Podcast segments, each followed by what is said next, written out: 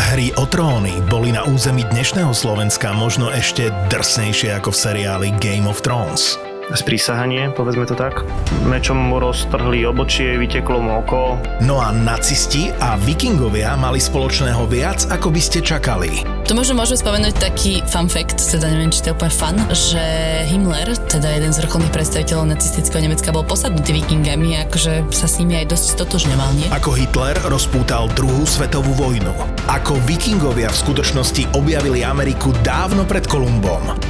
Bojovníci lomené veslári. Áno. Takže, to z toho boli no, takí vymakaní, že toľko veslovali. No nemiluj ich, chápeš? Ragnar a Lagerta, to sú moje e, filmové lásky.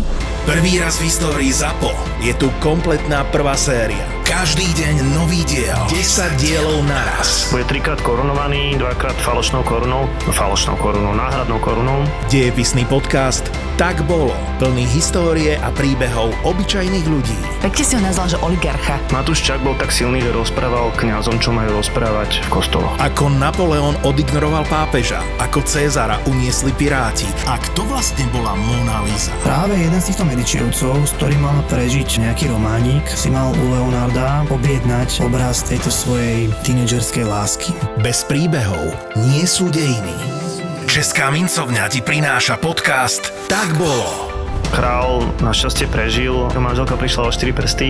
Podcast Tak bolo nájdeš vo všetkých podcastových aplikáciách a na webe Česká mincovňa SK.